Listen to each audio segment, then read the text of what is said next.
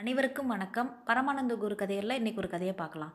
வழக்கம் போல் பரமானந்த குருவும் அவரது சீடர்களும் புதுசாக ஒரு ஊருக்கு வந்திருந்தாங்க. அங்கே இருக்க மக்கள் அவங்களுக்கு உதவி செஞ்சதுனால அவங்க மூணு பத்தியில் கீரை விவசாயம் பண்ணியிருந்தாங்க. கீரையும் நல்லா விளைஞ்சிருந்துச்சு. அந்த நல்லா விளைஞ்ச கீரையை மறுநாள் அறுவடை பண்ணலாம் அப்படின்னு பரமானந்த குருவும் அவரது சீடர்களும் முடிவு பண்ணியிருந்தாங்க. ஆனால் அன்னைக்கு இரவு ஒரு மாடு வந்து கீரையில் கொஞ்சத்தை சாப்பிட்ருச்சு மொத பத்தியில் இருந்த கீரையை. குருவும் அவரது சீடர்களும் மறுநாள் காலையில் கீரையை மாடு சாப்பிட்றத பார்த்து மாட்டுக்கு இருந்து அந்த கீரையை எப்படி காப்பாற்றலான்னு யோசனை பண்ணாங்க. அதில் ஒரு சீடை என்ன சொன்னான்னா குருவே மாடு சாப்பிட வர்றதுக்கு முன்னாடியே நம்மளே கொஞ்சம் கீரையை பறித்து அந்த மாட்டுக்கு போட்டலாமே அப்படின்னு சொன்னான். அதை கேட்ட குரு இது ஒத்து வராதுடா அப்படின்னு சொன்னார். இன்னொரு சீடை என்ன சொன்னான்னா குருவே நம்ம மாடு சாப்பிட்றதுக்காகவே இன்னொரு பத்தி கீரையை ஏன் வளர்க்கக்கூடாது? அப்படின்னு கேட்டான். அதுக்கு குரு என்ன சொன்னார்னா அந்த பத்தி கீரையும் சாப்பிட்டுட்டு நம்ம பத்தி கீரையுமே சாப்பிட்டுருச்சுன்னா என்னடா பண்ணுறது அப்படின்னு அவர் கேட்டார். இன்னொரு அதிபுத்திசாலியான சீடை என்ன சொன்னான்னா இரவுல தானே மாடு சாப்பிட வருது. நம்ம இரவுல மட்டும் செடி செடியை பிடுங்கி மறைச்சு வச்சிருவோம். மறுநாள் காலையில் அதை எடுத்து திரும்பி நட்டு வச்சிருவோம் அப்படின்னு சொன்னான். இன்னொரு சீடன் என்ன சொன்னான்னா நம்ம செடியை தலைகீழாக நட்டு வச்சிருவோம். வேர் பகுதி மேலே இருக்கிற மாதிரி மாடு வந்துச்சுன்னா ஏமாந்து போயிரும்ல நமக்கு லாபம் தானே அப்படின்னு அவன் சொன்னான். இந்த யோசனை எல்லாருக்கும் சரியா பட்டதுனால எல்லாரும் சேர்ந்து மொதப்பத்தில் இருக்க செடியை தலைகீழாக நட்டு வச்சாங்க வேர் பகுதி மேலே இருக்கிற மாதிரி. இதனால அந்த செடி ஒரே நாளில் வாடி போயிடுச்சு ஆனால் மாடு வந்து அழகாக ரெண்டாவது பத்தியில் இருக்க கீரையை சாப்பிட்டுச்சு. அடடா நம்ம மிஷன் ஃபெயில் ஆயிடுச்சு இப்போ ரெண்டாவது பத்தியில் இருக்க கீரையை எப்படி காப்பாத்துறதுன்னு யோசனை பண்ணாங்க. வழக்கம் போல் ஆள் ஆளுக்கு ஒரு யோசனை சொன்னாங்க. அதில் ஒரு சீடை என்ன சொன்னான்னா குருவே நம்ம எல்லா செடிகள் மேலேயும் பாடையை வச்சு கவுத்தி வச்சுருவோம்.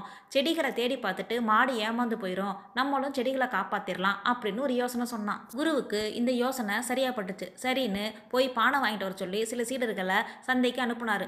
சந்தையிலிருந்து பானைகள் வாங்கிட்டு வந்து சீடர்களும் எல்லா செடியும் மீது பானையை கவுத்தி வச்சாங்க. அவங்க பானைகளை கவுத்தி வச்சாங்களே ஒழிய திரும்பி எடுக்க மறந்துட்டாங்க. அதனால சூரிய ஒளி கிடைக்காம எல்லா செடியுமே செத்துருச்சு.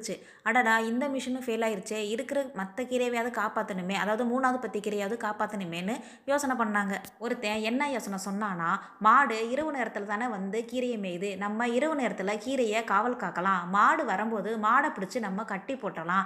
யாராவது மாடை தேடி வந்தாங்கன்னா கீரைக்குரிய பணத்தை வாங்கிக்கலாம். அது வரைக்கும் மாட்டுக்கிட்ட இருந்து பாலை கறந்து குடிக்கலாம் அப்படின்னு அவன் சொன்னான். ஆஹா இது நல்ல யோசனையாக இருக்கே அப்படின்ட்டு கீரையை எல்லாரும் சேர்ந்து காவல் காத்துட்டு இருந்தாங்க.